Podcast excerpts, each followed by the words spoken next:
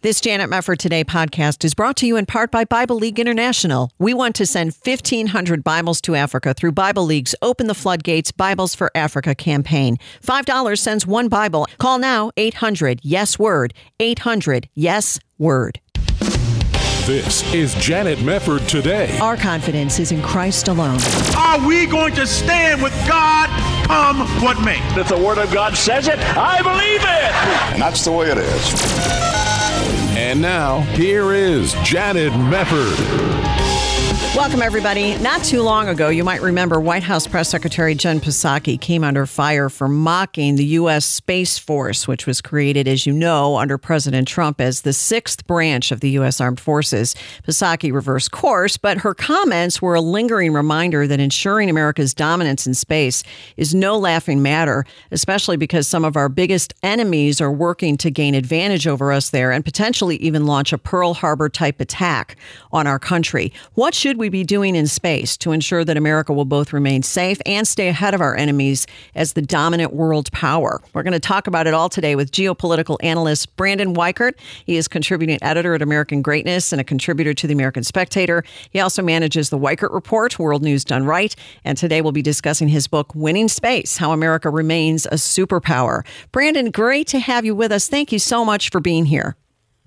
Well, thank you for having me, and thank you for that kind introduction. It's a pleasure to be here. Oh, thank you. What do you make of the reaction of Jen Psaki and others who have mocked President Trump for setting up the Space Force? It's kind of reminiscent of President Reagan's mockery during the Star Wars period. What is this about mocking increasing our dominance in space and increasing the security of the United States, do you think? Well, the first thing to remember is that Psaki had to walk those comments back almost immediately because somebody behind the scenes told her, hey, this is not actually a bad idea to have a space force and to do more in space.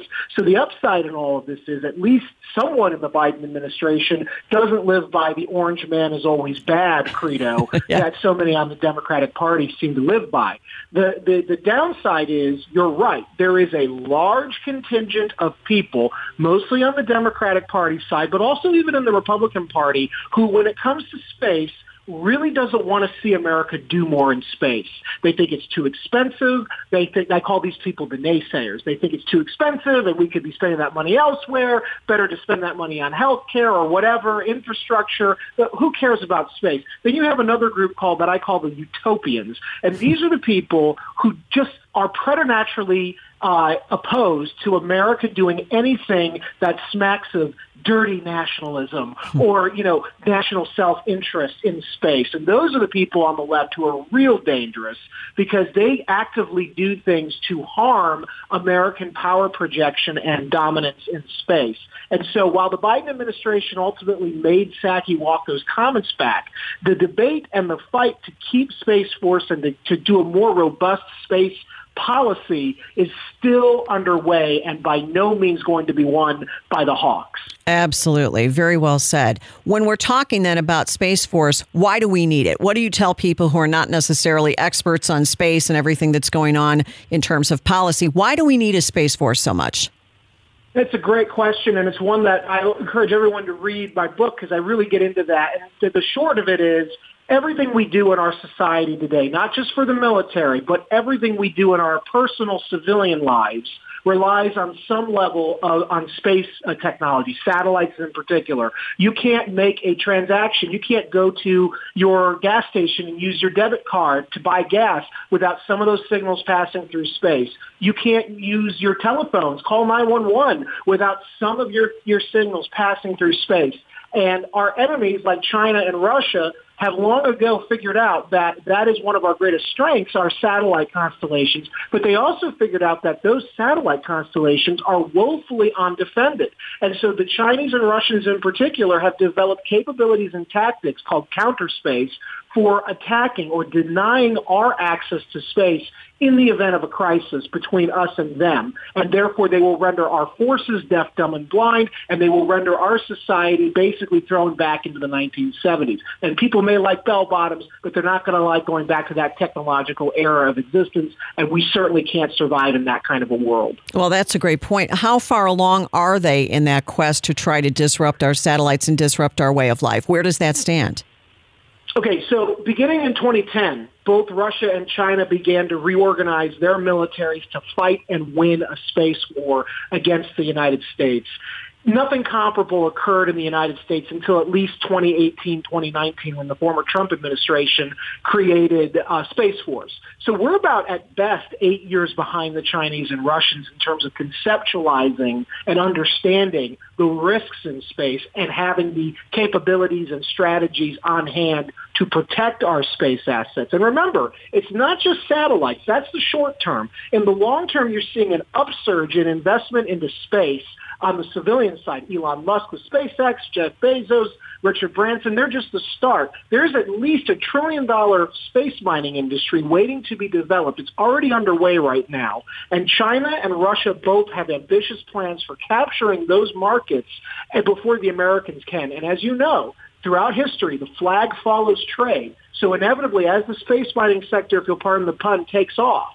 inevitably the military component will follow those trades there. Hmm. And so the Space Force is not just going to be responsible for defending our satellite constellations and possibly attacking the satellites of rivals. It's also going to be required to think about how they're going to protect and acquire resources in space in the long term. Mm, so, uh, what, does it seem to you as if part of the problem, at least, is Americans tend to think back to the 60s, 70s, maybe even into the 80s, that the purpose of going to space is to find new worlds? But we've been to the moon, and yeah, we've had the Challenger explode, and we've had the space shuttle right. explode, and and you know maybe we should spend our money on better things. Is it a matter of wrong thinking to some extent among Americans on come up to speed on where the space fight really is going. Well, that's exactly right. We, uh, you know, the, the old line from the, one of the Batman's movie, Batman movies was, "Victory has defeated you." So we won all the great battles of the last century, and I think we've kind of rested on our laurels now, and we don't imagine and think about things the way we used to because everything is safe. We don't want to risk what we have, but we don't realize that there is no stability in life. That once you create stability, as we've enjoyed for the last 30 years since the end of the Cold War, a complex system starts breaking down. This is called entropy. And already, beginning in the 2010s, the Chinese and Russians said, we don't like living under America's rule internationally, and so we're going to develop ways to completely overturn that rule. And one of them is developing these space tactics to destroy us in space, thereby weakening us on Earth. And we have yet to fully conceptualize how dangerously at risk we are to a space Pearl Harbor. And if we don't start doing more than we've done, even the creation of Space Force was not enough. If we don't start doing more in the next couple years, we could wake up and find a space Pearl Harbor visited upon us either by Russia and or China. What do you fear the most in that regard? Would it be something like an EMP attack or something similar? What do you envision might be the most likely scenario?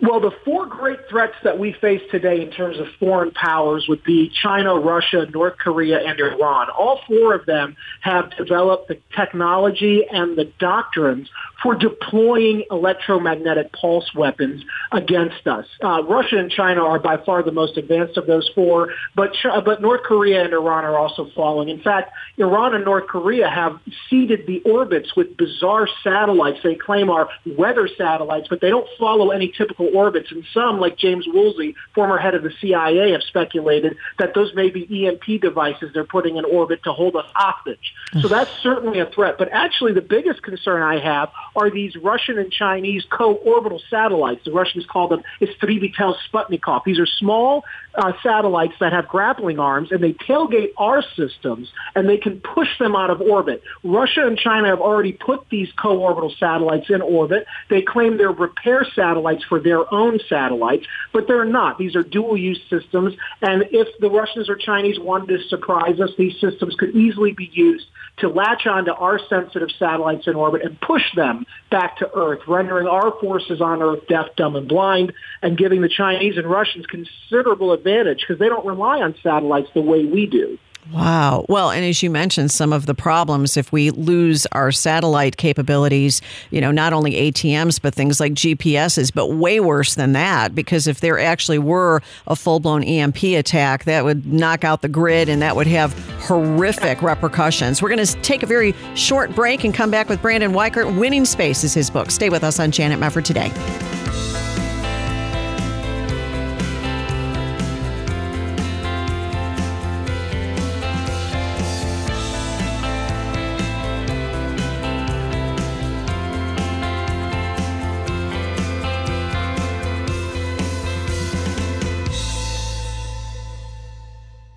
This is Janet Mefford. We're partnering with Bible League International to send God's Word to 1,500 Bibleless believers in Africa. In many parts of countries like Kenya, Tanzania, Ghana, and Mozambique, as many as 9 out of 10 Christians are denied God's Word because of corrupt governments, majority religions, remoteness, and poverty. They've never been able to read 1 Peter 5 7. Cast your cares on Him, for He cares for you. Reading that promise of God means everything to you and me, and now it will will mean so much to these Bibleless Christians in Africa when you respond.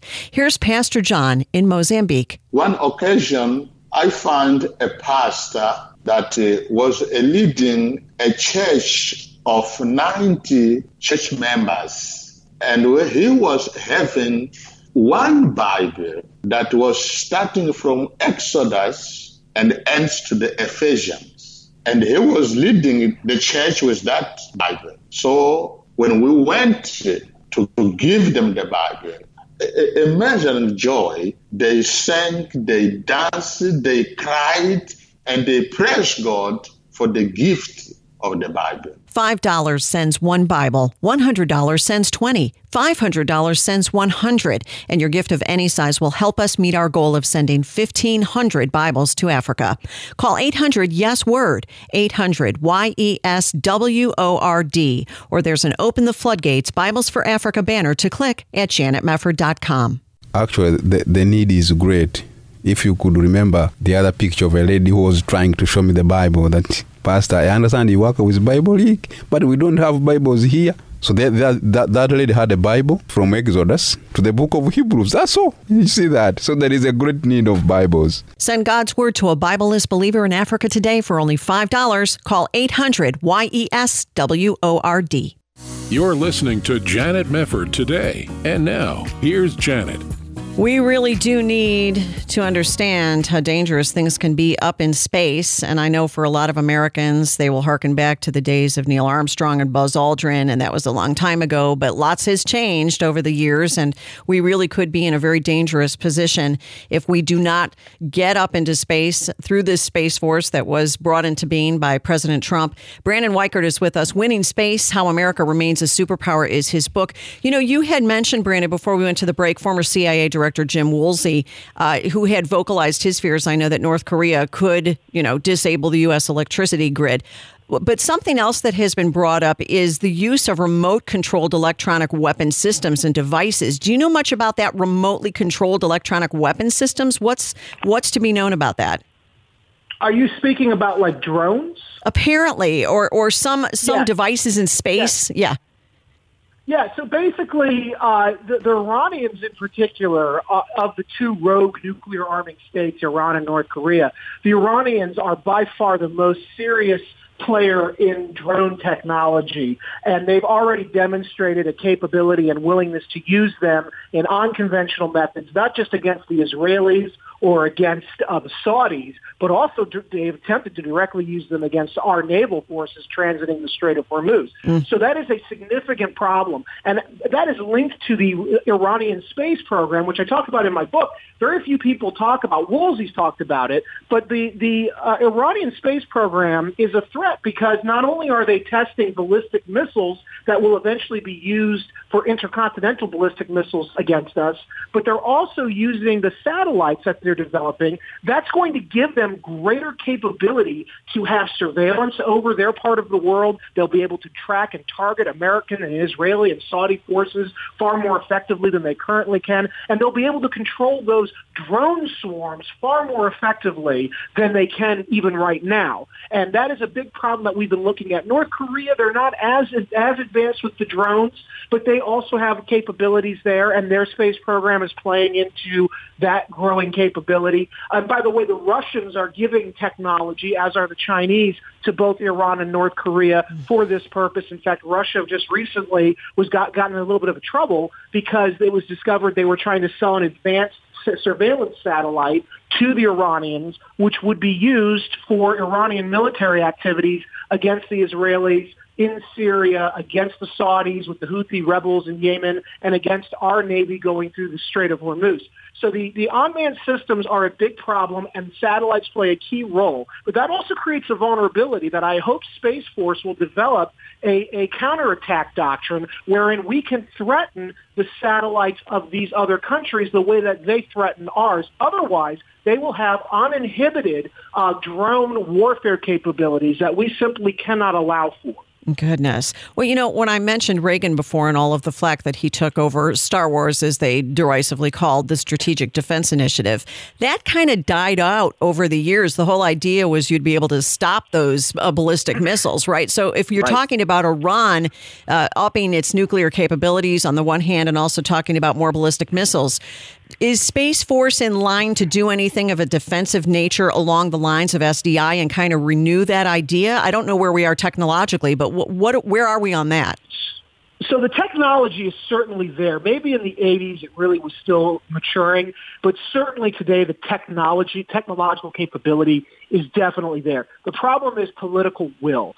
So Ted Cruz, a Republican senator in, uh, from Texas, has been very big on advocating for uh, space-based missile defense, specifically because of the nuclear arming rogue states of Iran and North Korea. The problem is most people in the political establishment in both parties actually don't want to get involved. And actually the biggest issue with Space Force has been twofold. First, they don't have enough funding. They've only they only had something like fifteen billion dollars last year. That's a rounding error in the Pentagon. Hmm. That's only a few billion dollars more than the Coast Guard has, and I think the Space Force has a much more important role uh, in the national defense the Coast Guard's important too, but not like the Space Force. Second, the second problem with Space Force is a lot of the leadership there is hesitant to do anything more than satellite defense. So they don't want to talk about things like space-based missile defense, but we need to. We have a missile defense agency that is a direct outgrowth of Reagan's strategic defense initiative, but they can't do enough.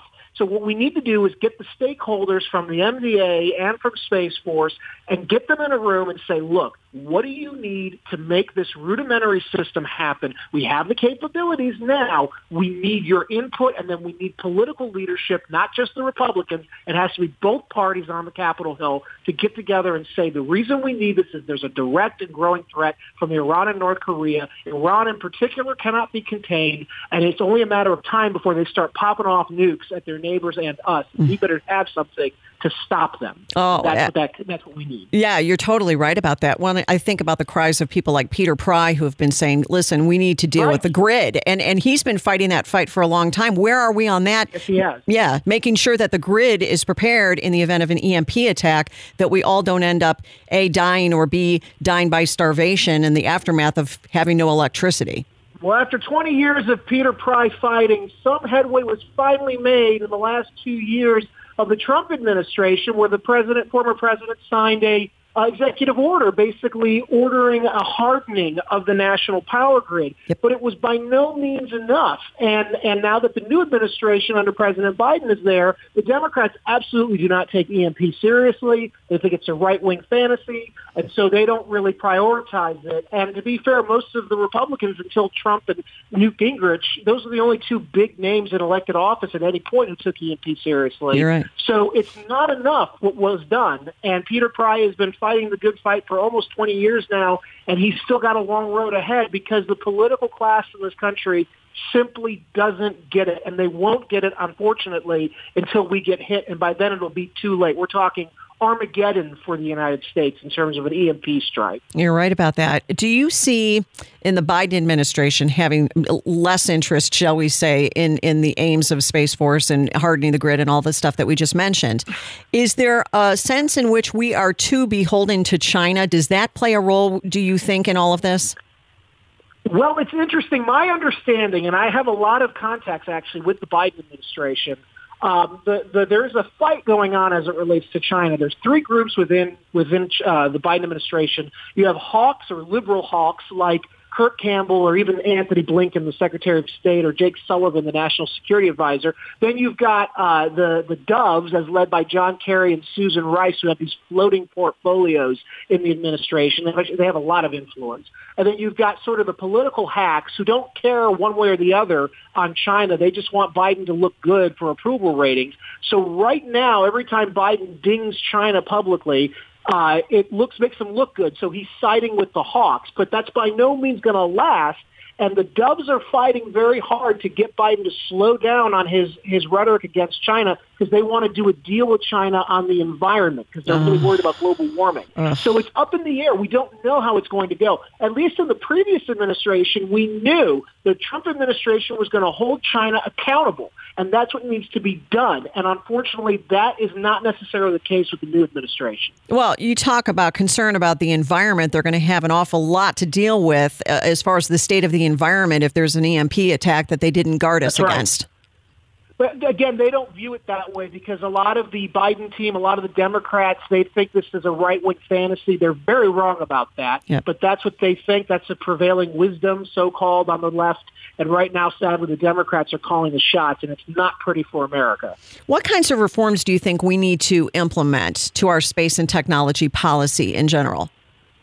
Well, in general, what we need to do is get back to the days of the 20th century where we had a large and robust federal research and development budget that could throw money and resources into private sector endeavors that may not yield an immediate financial return. So think of things like the early internet. That was entirely a public sector mission. Nobody knew it was going to end up being the way it was, but we knew there was a strategic need for it. You could argue that much of Silicon Valley was created with public money in the beginning and then venture capital, private capital came in and really innovated. We've stopped doing that the way we used to, and it's a problem because at the precise moment that our federal R&D budget began declining, that was the moment that China's version of the federal R&D budget began upsurging. Hmm. And now today you've got China throwing copious amounts of money at high-tech endeavors, not caring if there's an immediate financial return, recognizing strategic long-term value in things like quantum computing, biotech, space technologies, uh, 5G, 6G, artificial intelligence, etc. And that's how the Chinese are going to beat us. They're not looking at the next two years or four years or six years. They're not even looking at the next quarter. They don't care. They care about the next 50 years, the next 100 years. And until we start getting back into that mindset, the kind of mindset that beat the Soviets in the Cold War, we're not going to win anything. We're not going to go anywhere. Space is going to be left to the Chinese, and that's a problem. It's a huge problem. How is this tied to the importance of America remaining a superpower, Brandon? Because uh, uh, do we really want to concede the world's biggest superpower to China or to North Korea or right. Russia? I mean, this is terrifying to think right. about it, but it's a possibility if we don't do it, do the right thing. That's right, and it's looking more and more like the authoritarian states of China and Russia are starting to coordinate and get closer together. Uh, so that's a big problem too. Uh, yeah, so if we lose our superpower status, which we are very much at risk of doing very soon, uh, basically, the rules of the world order will be written by authoritarians inimical to the United States.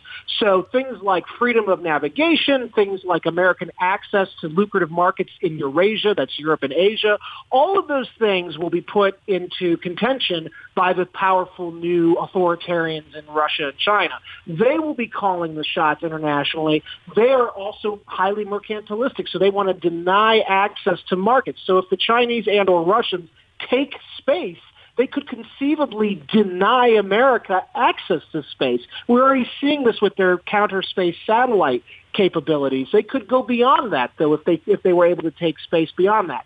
So it's a real issue of who's going to direct the future. Well, it's such an important issue. You need to read about it in Brandon Weichert's book, Winning Space. Brandon, such an honor to talk to you. It was great Thank to get you. this information. Thanks for being here. Thank you for having me. You bet. You're listening to Janet Mefford today.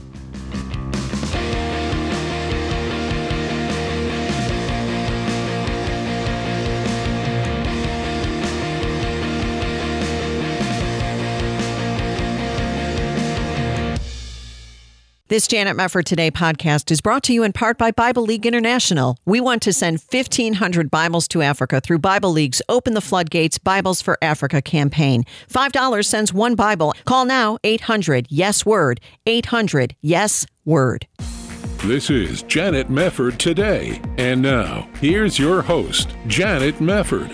Welcome back. We have been so grateful for your partnership over the last few years for Bible League International. This is just such a wonderful ministry that gets Bibles into the hands of Bibleless Christians, as they're sometimes called around the world. And right now, we are in the midst of a campaign trying to get 1,500 Bibles to Africa. This is a very, very needy part of the world when it comes to Bibles. In many areas of Africa, nine out of 10 Christians don't own a Bible, and it only costs $5 to send one Bible. We're off to a bit of a slow start thus far, and I just wanted to bring it to your attention in case you would like to participate. Again, $5 sends one Bible, $50 sends 10 Bibles.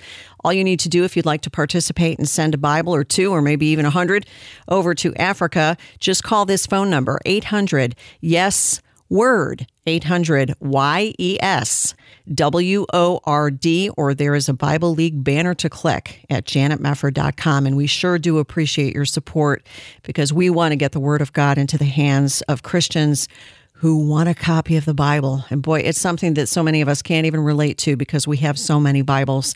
It blows my mind that there are believers throughout the world who don't have one. So we can help them. $5 is all it takes. Again, 800 YES WORD, 800 Y E S W O R D. Help us get to that 1500 number if you would be so kind. Or again, there's a Bible League banner to click at janetmefford.com.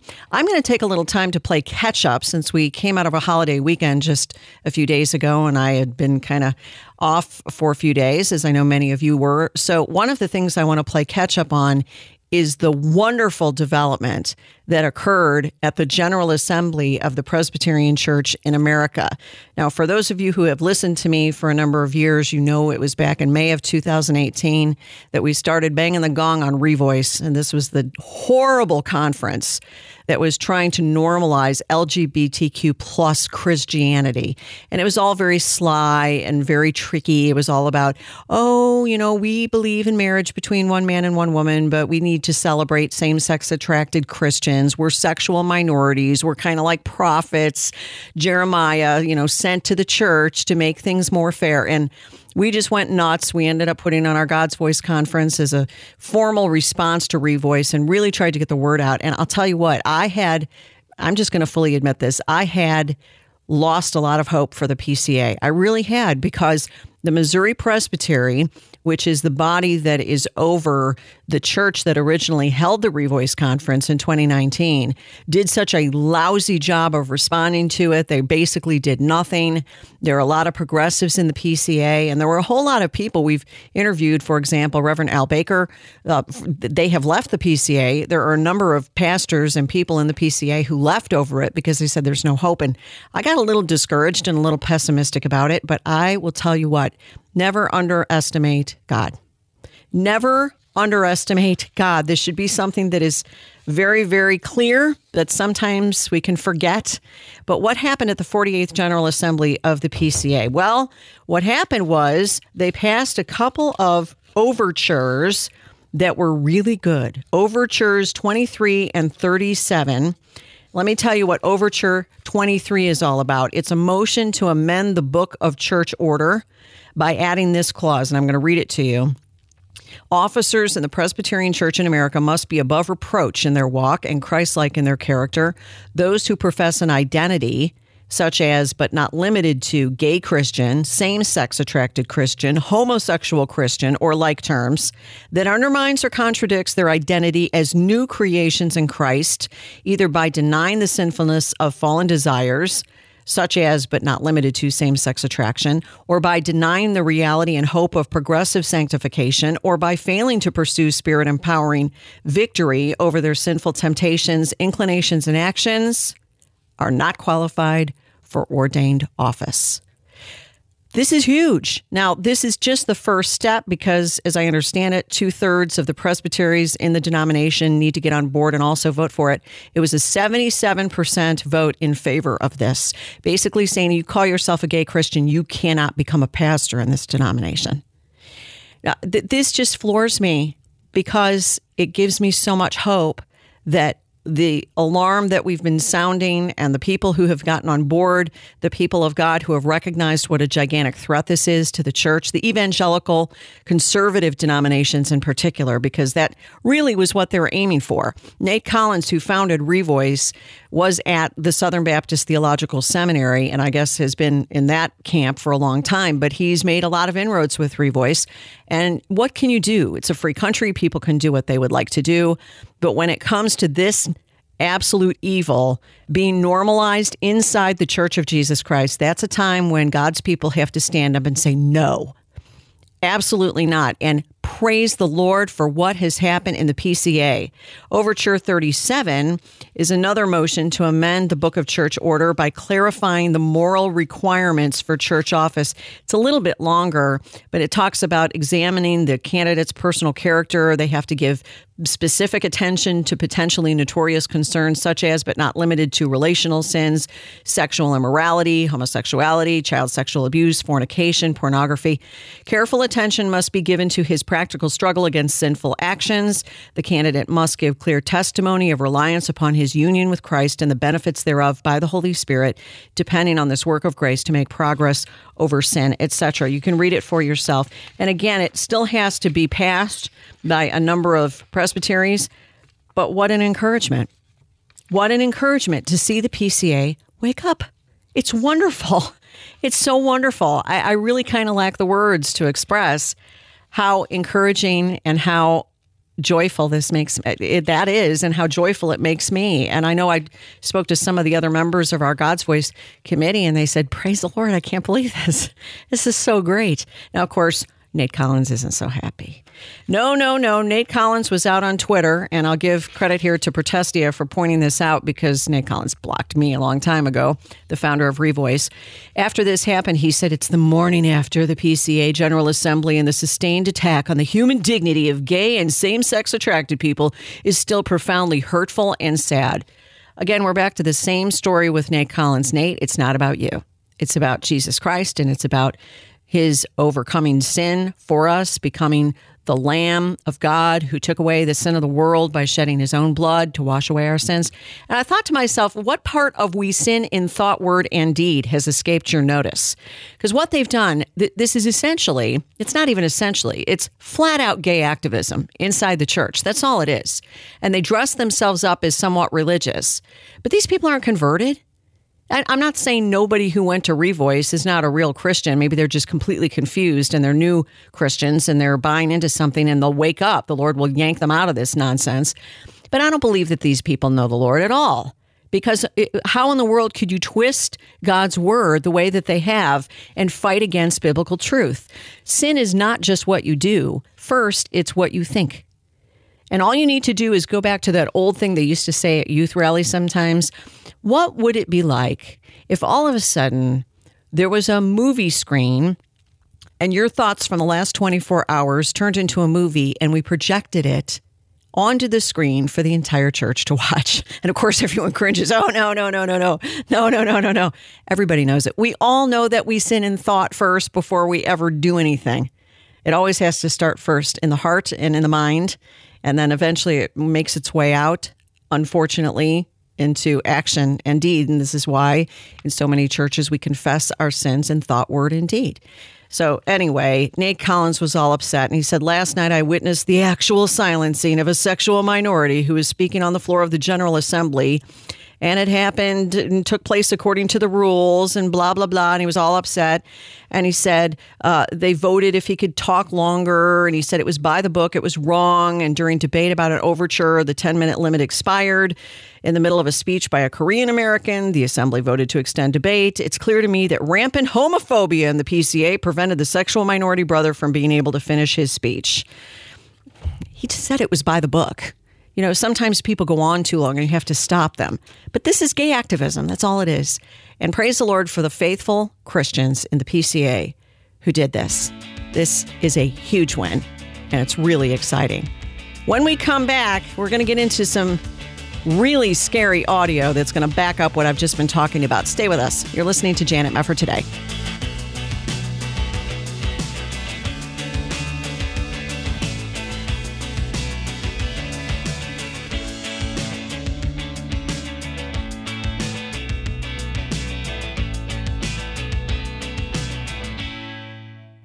Hi, this is Janet Mefford. Did you miss the deadline to sign up for a healthcare program at the end of 2020? If so, I have good news. A special enrollment period is taking place now through August 15th, meaning that if you're looking to enroll in a new healthcare program for 2021, you can do so without the need for a qualifying event. More than 200,000 Americans trust Liberty HealthShare for their healthcare needs. Liberty HealthShare is a nonprofit healthcare sharing ministry that offers affordable healthcare sharing programs starting as low as $199 per month. Liberty HealthShare gives you the ability to choose any doctor or hospital across the nation. Memberships are for individuals, couples, and families, offering a variety of options to best suit your medical needs. Discover more about the power of sharing at libertyhealthshare.org slash JMT today. For more information, call 855-585-4237, 855-585-4237, or libertyhealthshare.org slash JMT. After taking the morning after pill, this mom immediately felt sick and nauseated as she tried to end her pregnancy. While searching for medical care, she found a preborn center where she hoped to rule out that she was pregnant. I had an ultrasound done right then and there. After hearing the baby's heartbeat, I instantly thanked God and said, May your will be done, Lord. I'm seven months pregnant now. I thank God every day for my little miracle. Preborn centers are the largest providers of free ultrasounds in America, introducing moms in crisis to the life growing inside of them and sharing the gospel in action. When a mother meets her baby on ultrasound and hears the heartbeat, she'll choose life 80% of the time. Will you join Preborn in the cause for life? For $140, you can sponsor five ultrasounds and help rescue five babies' lives. To donate, call 855 402 BABY. That's 855 402 2229. All gifts are tax deductible. 855 402 BABY, or there's a preborn banner to click at janetmefford.com. You're listening to Janet Mefford today. And now, here's Janet. By the way, I want to commend to you a very good piece if you want to do further reading. If you happen to be a member of a PCA, a Presbyterian Church in America congregation. Todd Pruitt over at Reformation 21 has a really good article called A Clear Message from the 48th General Assembly of the PCA, and he goes into a lot of detail. So read that if you weren't able to be there at the PCA General Assembly or if you just are interested in finding out what just happened you know, sometimes the news is good. Doesn't feel that way every day, but sometimes the news is good. And the news, because of what Jesus did for us, is always good.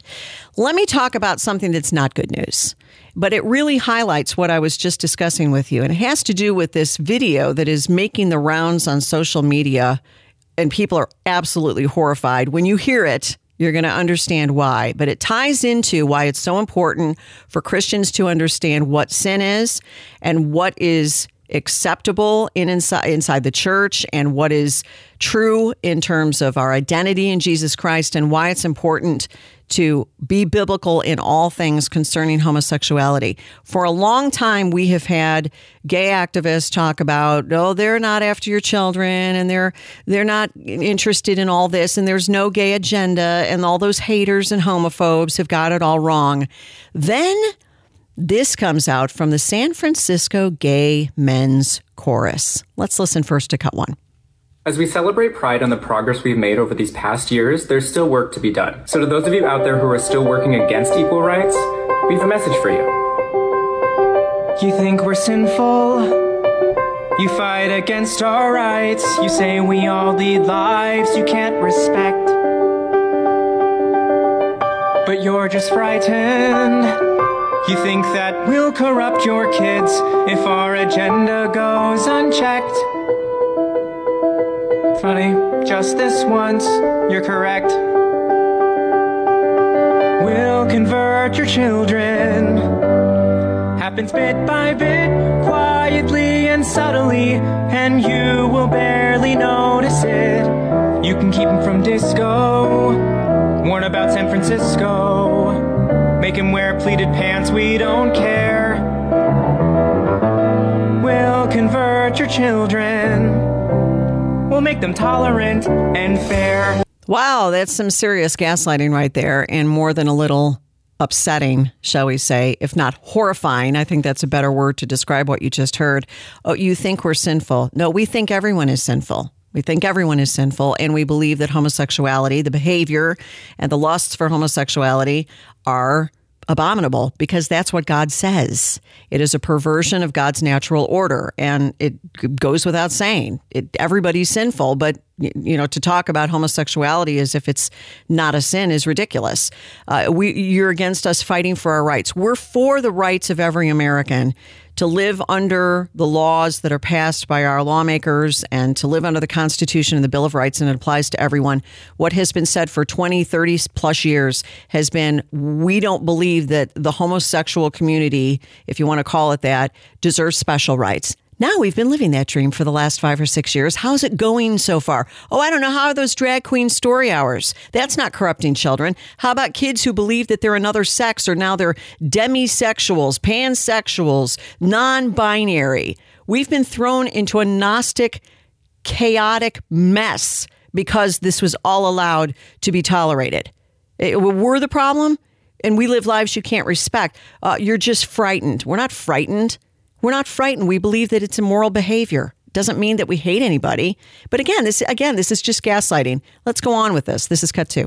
Just like you worried, they'll change their group of friends. You won't approve of where they go at night to protest. But when you'll be disgusted so when they start finding things online that you've kept far from their sight, like information. Guess what? You'll still be alright. We'll convert your children. Yes, we will. Reaching one and all, there's really no escaping it. Cause even grandma likes RuPaul. And the world's getting kinder. Gen Z's gayer than Grindr. Learn to love, learn to vogue, face your fate. We'll convert your children.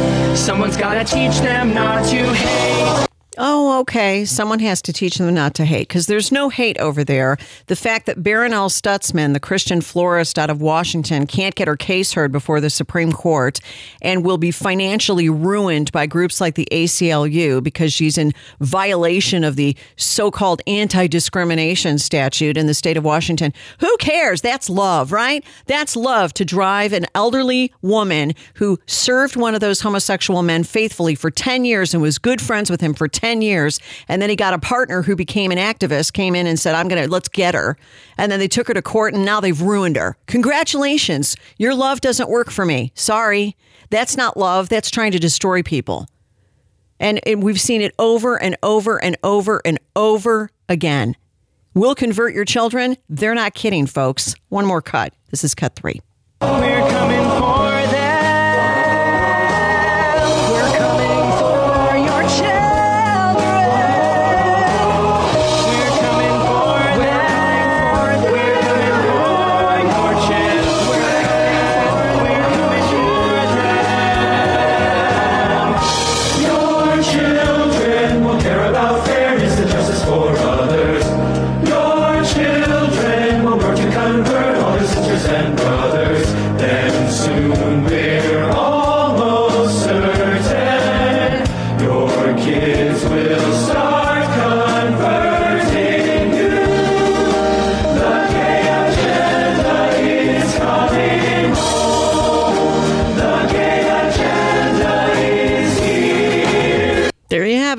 The San Francisco Gay Men's Chorus laying it out as if it's all just one happy admission. And it is a happy admission. Why? Because they control the culture now. Who in the world would go up against Big Gay?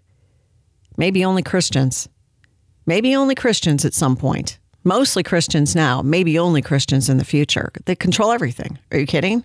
They control everything, almost everything, I should say. And and this is about converting your children, the way your children think. When you see the statistics on how many kids are confused about their sexuality now, the explosion in identifying as a transgender, right? Do we really believe all of those kids were transgenders before they had a steady diet of propaganda and activism from these people? I mean, that's what's happened. Drag queen story hour, no problem. Oh, there's a bunch of sexual predators who are participating as the readers of the books. Oh, we'll just hide that on social media. We've been through all of this stuff. We're going to convert you through your children. Guess what? No, you're not.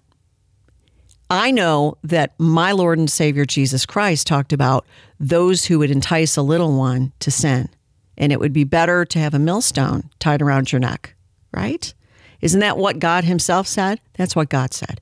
Pay attention to what God says, not what the world tells you. It all sounds very musical and very, very appealing. Oh, they have such good voices.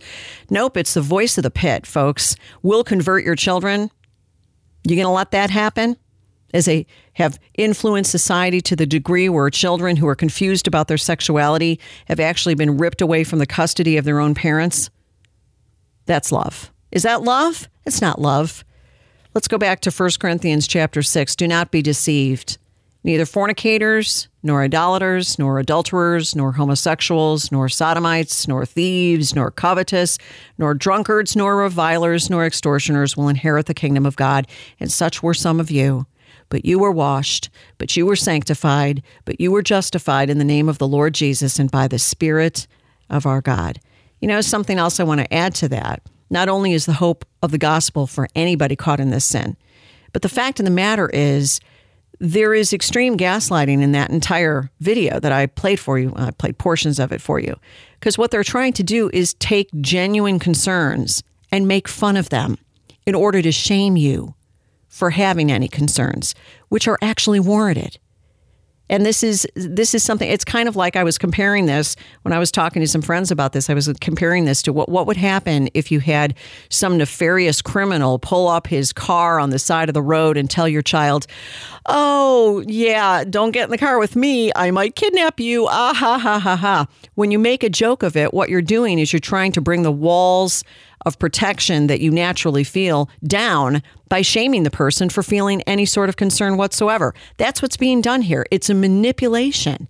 It's a manipulation of your genuine and warranted concerns about what this agenda will do to brainwash your children. And I go back to this article in the Huffington Post you can look it up. I have come to indoctrinate your children into my LGBTQ agenda, and I'm not a bit sorry. This is by a gay activist back on March 7th, 2015, where he fully admits it. Just turn it into a joke, and then everybody will jump on board. Not God's people. Not God's people. We got to leave it there. Thanks for being with us, as always. We really appreciate your listening. And again, 800 Yes Word if you can give a Bible in our Bible League International campaign, please call now 800 YES WORD $5 will send one Bible to Africa. Thank you.